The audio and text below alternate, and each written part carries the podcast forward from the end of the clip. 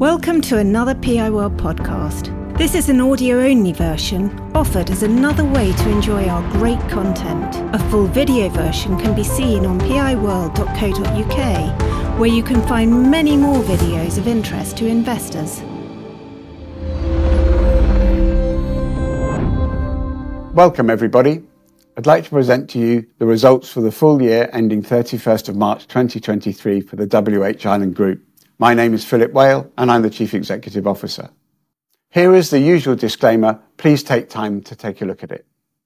If we look at the financial highlights, reflecting what has been one of the most extremely challenging market backdrops we've seen for some time. Revenue for the period was 26.7 million pounds. That's versus a figure of £32 million for the full year to March 2022. This produced an underlying loss before tax of 2 million pounds versus a profit of 1.4 million pounds for the same period last year. Group assets under management are at 2.1 billion at year-end. That's against 2.4 billion for the full year 2022. That gives an underlying earnings per share figure of a negative 3.36 pence versus an earnings of 2.34 pence for the period to March 2022. At year-end, cash and cash equivalents stood at 4.2 million pounds, and that's against a figure of 6.4 million from the year before. Importantly, cash as we record this video at the 22nd of September 2023 stand at a very healthy 7.8 million pounds. If we start now with a divisional review, and we'll start with the wealth management side of the business. Fee income remained relatively stable, but commission revenue fell quite heavily due to the challenging market conditions. We did return to profitability during the year on both an underlying and a statutory basis. Asset under management reduction is partly due to net outflows, but also partly due to the market performance during that period.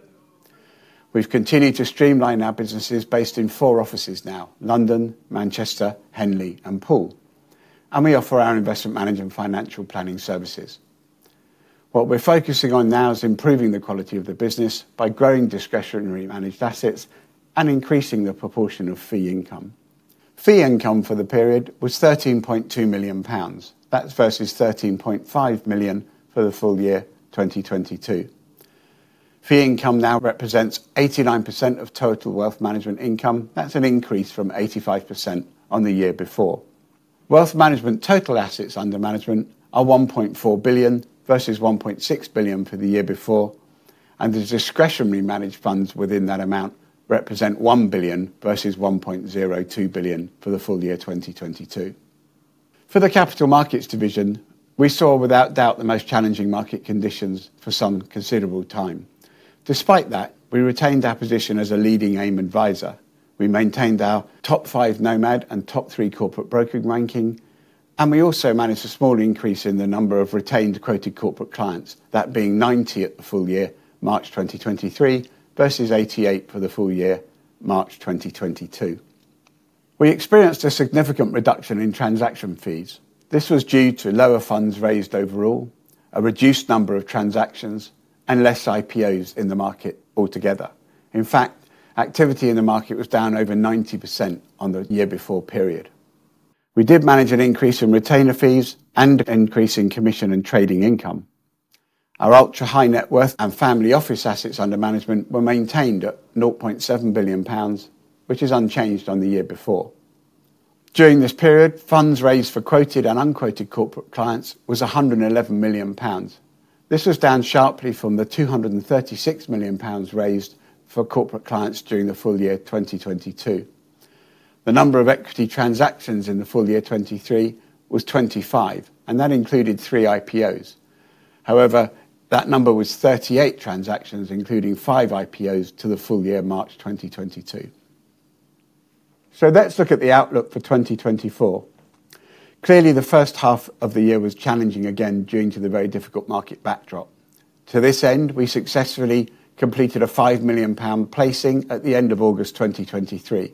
This provides the group with more working capital, it secured the current regulatory capital position, and gives us a very stable financial position going forward. In addition to this, we completed a successful cost reduction exercise, which is completing at the end of this month, September 2023. Overall headcount will be reduced by approximately 30 people, and it's also included a proportion of salary sacrificed by various senior management in return for share options.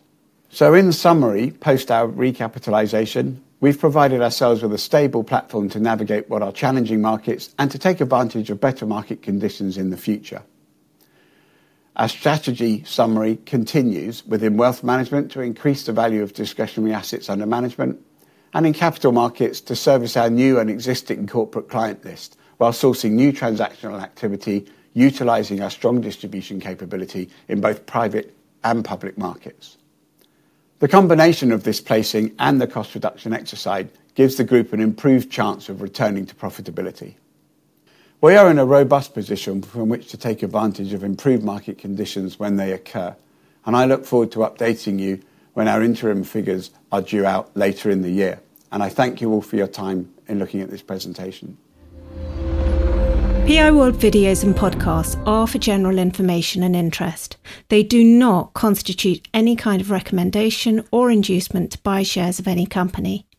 PI World is not offering any kind of financial advice, and nothing in our material should be taken as such.